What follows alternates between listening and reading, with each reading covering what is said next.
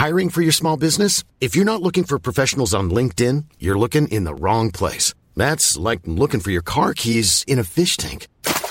LinkedIn helps you hire professionals you can't find anywhere else, even those who aren't actively searching for a new job but might be open to the perfect role. In a given month, over 70% of LinkedIn users don't even visit other leading job sites. So start looking in the right place. With LinkedIn, you can hire professionals like a professional. Post your free job on linkedin.com slash people today. Kia ora everybody, I'm Jordan, host of the Kiwi Birth Tales podcast. It's my hope that you find support and comfort in these stories, and I'm really looking forward to bringing you today's episode. Just a reminder before we get started that these are personal experiences and you should always seek medical advice before making any important decisions.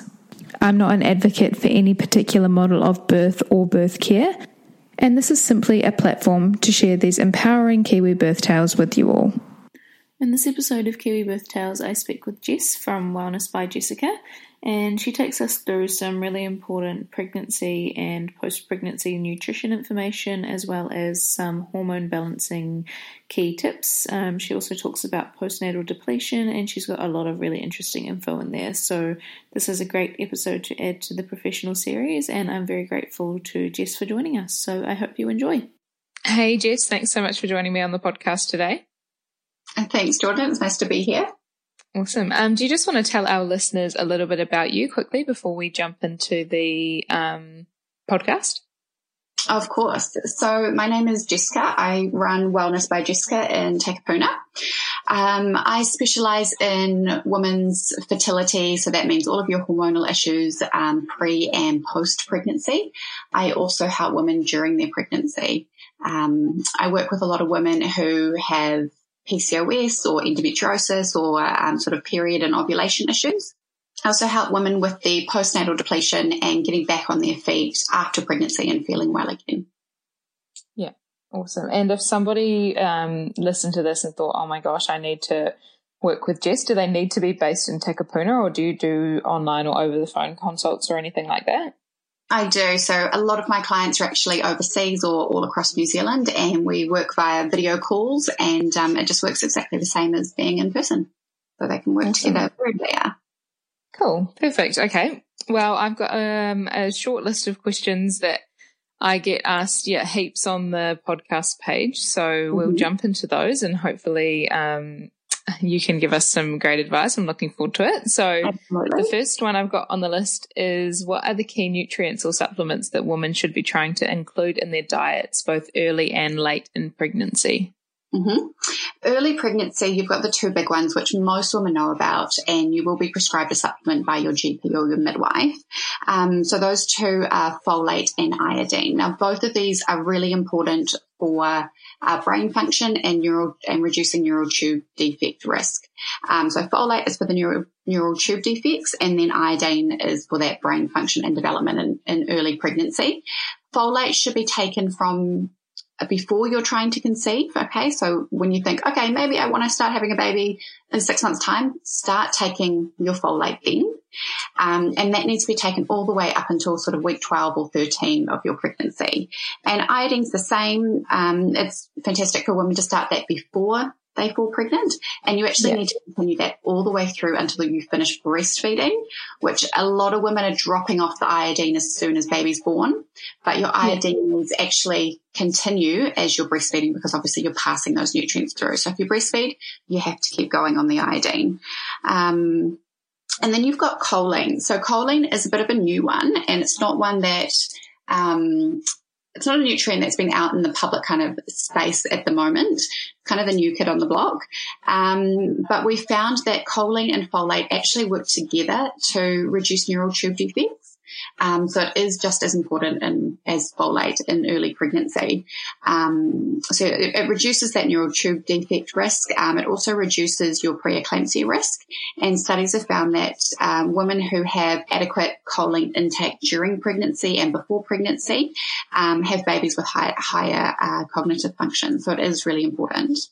Yeah, so it's quite a big one, and it's nobody's really talking about it yet. Yeah, but I think yeah. in you know sort of ten years' time, it might be something that is prescribed alongside folate. um, as one of those sort of essential pregnancy nutrients. Um, yeah. So I'm using it in clinic, and I know a lot of other practitioners are as well. But mostly, choline in our diet comes from egg yolk. So if you're not an egg eater, you need to be making sure that you're supplementing with that one um, throughout your whole yeah. pregnancy. Otherwise, a couple of eggs okay. a day um, covers those needs. Cool. And then, so those are the sort of the three really big ones for early pregnancy. I don't want to um, give women a whole big long list of every nutrient that they need because I think early pregnancy, we've got enough to worry about when we're feeling a bit nauseous and most women already panic at that time, thinking, "Oh my gosh, I'm not eating very much, or I'm living off ginger yeah. or water crackers." Um, my poor baby's not getting the nutrients it needs. You have to remember that in that early pregnancy, yes, it's fantastic if you can keep down your pregnancy got multivitamin, and it's you know you need to be having that folate and that iodine at the minimum. But you've got a store of nutrients, you know, before pregnancy anyway, and that baby is just a tiny little dot. So it's not needing excessive amounts of nutrients like it does in, in later pregnancy. Um, yeah. So kind of keep your um, expectations on yourself low in those first couple of weeks when things are feeling a little bit rough, um, and then focus, you know, further into the pregnancy on really loading up on those nutrients. Um, yeah, I don't like women to stress too much in those first sort of 10 to 12 weeks. Um, yeah. Late pregnancy, my really, really big focus in clinic with women is iron. Um, so I know, Jordan, you wanted to speak about this today and iron yeah. is something that comes up in clinic with almost every pregnant woman. And it's just because those needs go through the roof and because you have a good couple of months in the beginning where you just don't feel like sitting down to a big steak. Um, and quite often women are going into pregnancy deficient. Um, so yeah. then they're constantly playing catch up. Um, so that would be a really, really big focus for me would be monitoring those iron levels the whole pregnancy and making sure women keep up their red meat intake and their dark green leafy um, vegetables just to make sure they're keeping that iron up. Um, but it is really, really important for women to test with their midwives throughout their pregnancy. So I like to test women every sort of six to eight weeks to monitor those ferritin levels. And yeah. I like to set up around 30 to 50 the whole pregnancy or ideally higher. And the higher that iron level or that ferritin level is going into birth, the better that woman's going to recover and the better she's going to cope in those first sort of four or five weeks where things are really wobbly. Yeah. Um, then late pregnancy, it's also important to remember that obviously baby's taken up a whole heap of space and so your stomach is a lot smaller. Um, that's when we start to get the, the sort of refluxy symptoms and the heartburn and, and, you just feel a little bit uncomfortable. So it's important just to keep those meals small and frequent. Um, try and keep your blood sugar even with sort of solid little meals rather than carbohydrate based snacks the whole day. Um, and then magnesium is also important in that third trimester. When women start to feel a little bit crampy and just a little bit uncomfortable and sleep becomes harder, that's when we've really got to, got to get the magnesium in. Um, for most women, I do, I do recommend a supplement of about 400 milligrams of magnesium glycinate, um, taken before bed just to help with those aches and pains and just the stiffness that can come.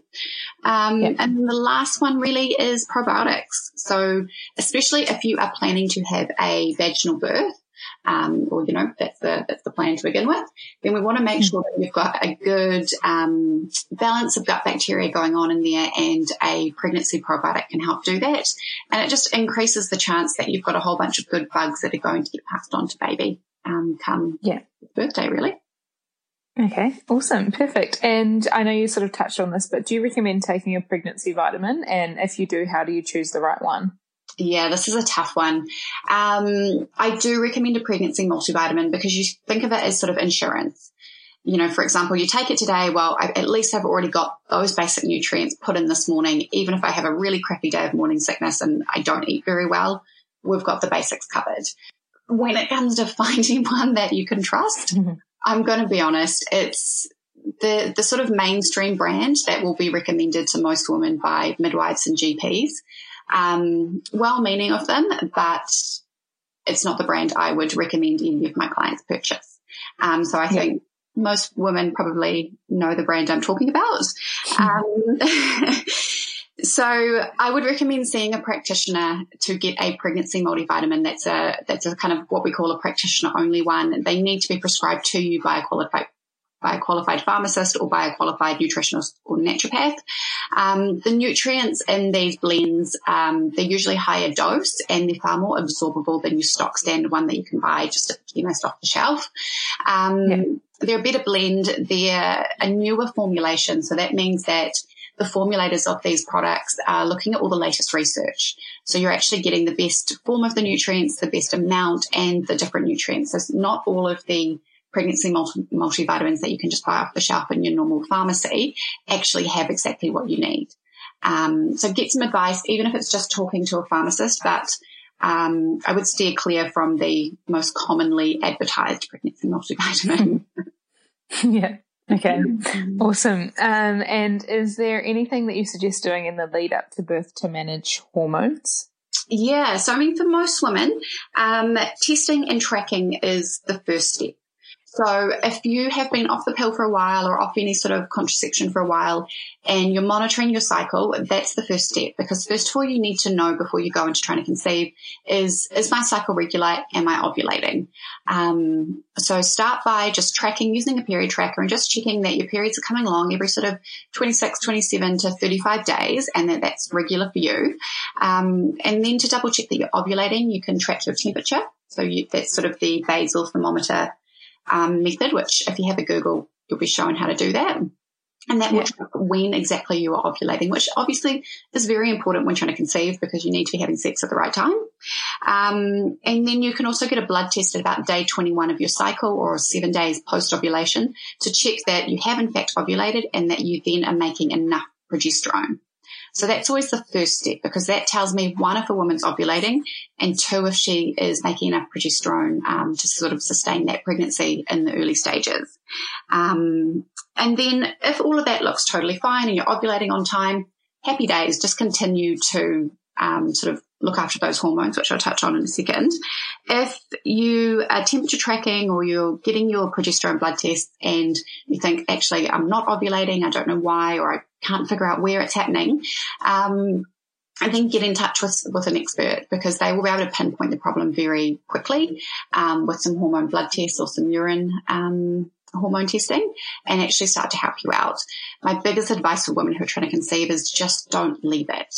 Because at the moment, sort of the standard advice from New Zealand GPs is, you know, if you've been trying for a year and nothing is happening, then we'll take a look. But so often I see women who have been struggling for a year and they've been tracking and they've been peeing on ovulation sticks and having sex every second day and they're still not pregnant. Um, and they're exhausted and they're fed up and they just hate the whole process. Um, and then after a couple of months, we actually, we figure out what the problem is and it's a relatively easy fix. And so I just hate when women struggle, you know, when there's actually a relatively easy yeah. for things. Um, but if you if you are ovulating and you you know you've proved that with a blood test and with your temperature tracking, then it's just about making sure that you support your body with um, nutrients to nourish the eggs because obviously that egg is going to turn into your baby. Um, so you want to be making sure you've got enough omega threes coming in, enough B6, um, some zinc, and then making sure that your estrogen clearance is going well.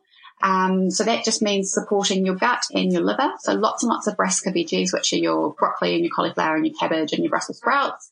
Um, and then adding in some flax seeds is something I always recommend for women. It just helps with that estrogen balance. It helps with clearing um, estrogen and waste out of the gut. Um, and, and it's an easy one to add into your smoothie or into your cereal in the morning. Yeah.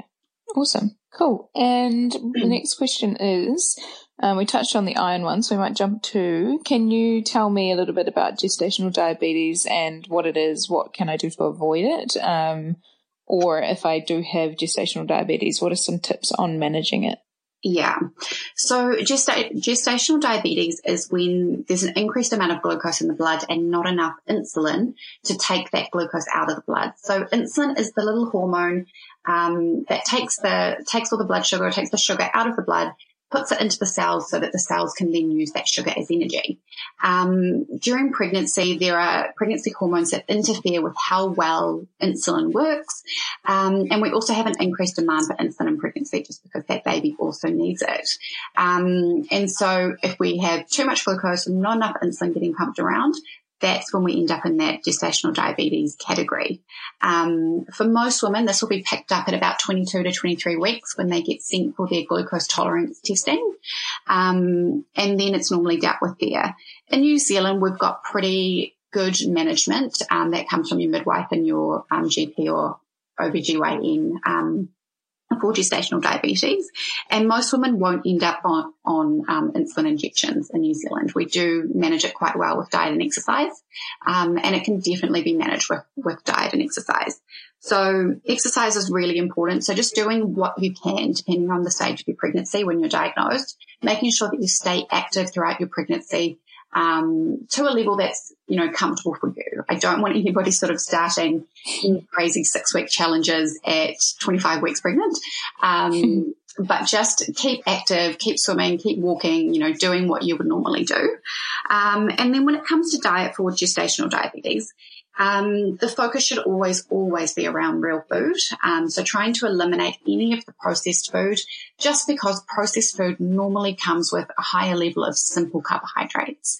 So when I say simple carbohydrates, I mean carbohydrates that are not mixed up with a lot of fat and protein and fiber. And so these carbohydrates or these sugars race into the bloodstream very quickly and then your body has a whole bunch of blood sugar or, or sugar in the blood to deal with very quickly. So it's better to be eating real food where we've got some fat and some protein and some fiber to buffer that carbohydrate content. So it's absorbed far more slowly and your body actually has time to deal with that carbohydrate, um, bit by bit rather than a big dump into the bloodstream. Yeah. Yeah. Okay. So, awesome. I mean, it's, when women get diagnosed, they tend to panic a little bit. Um, but yeah. clear diet advice early on in the pregnancy, um, and and most women will sort of avoid the gestational diabetes. I don't think it's as common as people think. Um, yeah. If, if you've had blood sugar issues in the past or if you've had, or if you've got PCOS, you're at high risk. Um, but it, it, can definitely be managed. And if, it, if you get onto managing it as soon as you find out, you're far, far less likely to have any birth complications, um, you know, yeah. 10 weeks later. Mm. Yeah. Okay, awesome. Um, and once I've given birth, what are some key things I can do to manage my hormones? Yeah, this one, um, I don't want to put too much pressure on women post birth. You've got a brand new baby to deal with. So really the focus needs to be around sleep and good food and just forget about the rest because those, yeah. those are the two most important things. I don't want women focusing on exercising or doing any of those things. It really should be around eating really good filling food um, and just resting as much as you possibly can. Um, yeah. Post birth, your estrogen and your progesterone drop dramatically. Um, and that's why some women in those sort of first couple of weeks will get the, the heavy sweating and will just feel all over the show. Um, and that's because those really, really big hormonal changes. And that's also why we get, um, the post baby blues. Okay. So that's that massive drop in hormones that have been keeping you nice and calm and happy and, and content for the whole pregnancy. And then suddenly they just disappear. Um, and it, t- it, takes time for those hormones to, to, rebalance. And for a lot of women, progesterone won't, won't come back online for, you know, a good, a good few months and possibly not until they finish breastfeeding. So it's important to use nutrients to kind of buffer your system a little bit um, against those changes. So just focusing on lots of good food, lots of protein, keeping your blood sugar really balanced because for a lot of women who are um, post birth, they they'll eat sort of a they might, they might have a good breakfast if partners if their partner's home then and then they'll rely on sort of sugary snacks the rest of the day just because their hands are full and they're just trying to get through um, yeah.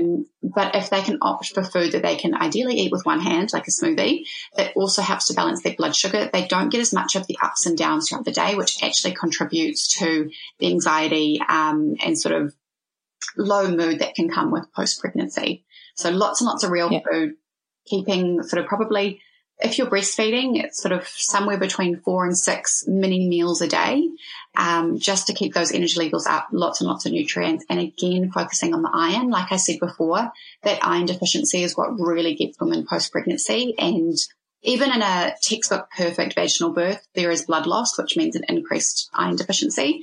Um, and if anything, if your birth has been anything except textbook perfect vaginal, there's even more blood loss. So you've just got to keep that in mind and keep that red meat intake up or ask your midwife for a um, an iron supplement and, and take that religiously. Yeah. Okay. Awesome. Um, and there's a, I guess I've heard this word, these words a lot, um, especially on Instagram. I know there's been a few books written and different things lately. So postnatal depletion, are you able to talk us through what that is and what the sort of signs are to look out for? Yeah. So postnatal depletion, um, is the state that women find themselves in when they're, um, post baby by a good few months. So it's, it's not really that stage where we've just sort of freshly had a baby and we're just exhausted and wiped out. It's sort of six to 12 months later than that. And it can honestly, it can be even longer than that. And it's that state that women are in where they feel like they've never recovered from their pregnancy. So I'm sure you've spoken to women and they say, Oh, I've never been the same since I had baby number one or baby number two. I just never recovered between pregnancies. I always feel tired. You know, my kids are both at school and sleeping through the night and I still just feel like I did when my baby was six months. Um, that yeah. postnatal depletion where they just feel like they never recovered. Um, and for a lot of women, they didn't. So first of all, pregnancy is a massive, massive demand on the body. Um, if you're not eating the nutrients, baby will still take those nutrients from your body, which means you end up depleted. Things like omega three, which I haven't really touched on today, um, will get sucked out, and you know cholesterol and things will get sucked out to the point where mum may even have brain shrinkage post pregnancy, and that's just because you know females are set up to give everything to baby. And so once we've had baby, we're already at a sort of a nutrient deficit. Um, and then you go and pile on the stress of actually looking after a newborn or looking after a newborn and possibly a, you know, another toddler in the family. Um, and women's adrenals and their thyroid and their gut health all start to fail. And that's because, um, mum is never the priority when you've got a new baby or you've got several kids in the family. Um, and that's understandable, but then mum's health starts to suffer. And if she never gets that chance to fully recover, um, and doesn't have that support at home to really recover, eat well, rest properly, that's when she ends up in that postnatal depletion state. And a lot of women yeah. in it and not realizing.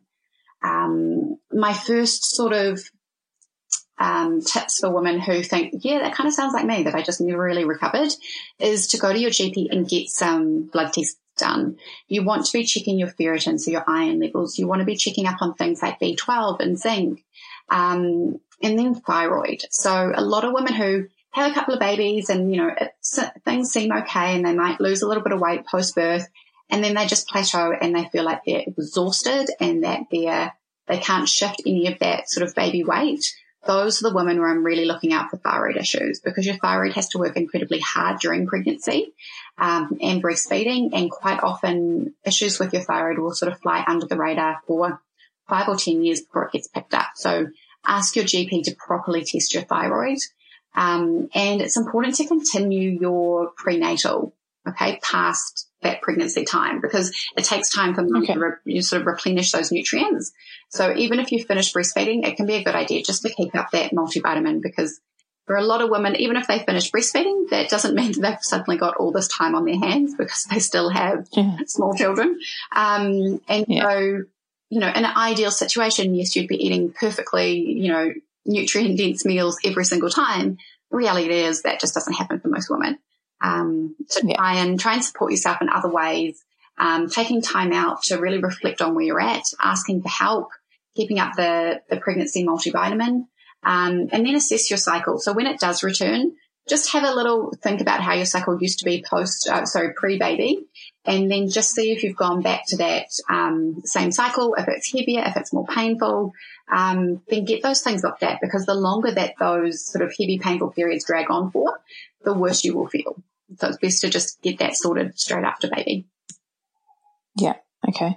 Awesome. And I know that you touched on this just before, um, around sort of the, the, lack of ability to get really good foods and during the day when you're probably a mum at home on your own. But if there was sort of some foods that you would say, um, absolutely do your best to get those into you in the first few weeks post birth, is there any that those that would be on your list? Protein and red meat. Again, the iron thing is my biggest number one. You probably think this whole interview is about iron. Um, and if that's the one takeaway that women pick up from this, then I'm stoked. So prioritizing red meat. Um, if you're, if you don't eat red meat, you must, must supplement. Um, and then foods throughout the day that help to balance that blood sugar. So making sure again that we've got protein and nourishing fats coming in. And for most women, the easiest way to do this is, is with a smoothie because, you know, they can make it and they can drink it over the course of two hours with one hand. Um, and, and so a smoothie with nuts and avocados and flaxseed, some protein powder, some collagen powder, um, is the way to go. A bit of fruit, you know, for flavoring. Um, otherwise leftover sort of roast chicken or bits of meat from the night, from the night before and then lots and lots and lots of fiber. So post birth, as your body's trying to detox all that estrogen and progesterone, that first has to go into the liver and then into the gut. And quite often women will find that they're very bloaty and uncomfortable after birth. And that's just because there's not um, enough waste moving through quickly enough. So increasing your fiber intake, lots of leafy greens, lots of root vegetables coming in. So, and nuts and seeds, you've got all that fiber to push waste through really effectively. Post birth, you want to be having one to two bowel motions a day that ideally are pain free smooth sausages um, to help you feel best and, and recover recover quickly. Yeah. Okay. Awesome. And last question. I know we touched on the post baby blues a little bit as well, but is there anything I can be doing to manage that real dip in hormones, um, or just be mindful of that and try to manage the post baby blues before they hit? Yeah in my pregnancy consultations, it's always sort of a, a, screening factor that I look for. If women have had any sort of patches in their life of anxiety or depression, I'm on high alert to make sure that we're preventing any possible risk of that later on. Um, so if you are someone who's had anxiety and depression pre um, pregnancy, then get a plan in place early. And for me, that plan looks like one having um, meals in the freezer ready to go. Whether you you make them yourself and, and freeze them or you buy them in, making sure that you've got meals there so you can you can actually feed yourself well in the first sort of three or four weeks. Um, get some support from friends and family. So even if it's even if you tell your sister or your mum or your best friend or someone and just say, "Hey, I'm a bit concerned that I could be one of those women that that get the baby blues and I'm not sure how I'm going to cope with it." You know, can you keep an eye on this for me? Because women don't always recognize that they're in that state themselves.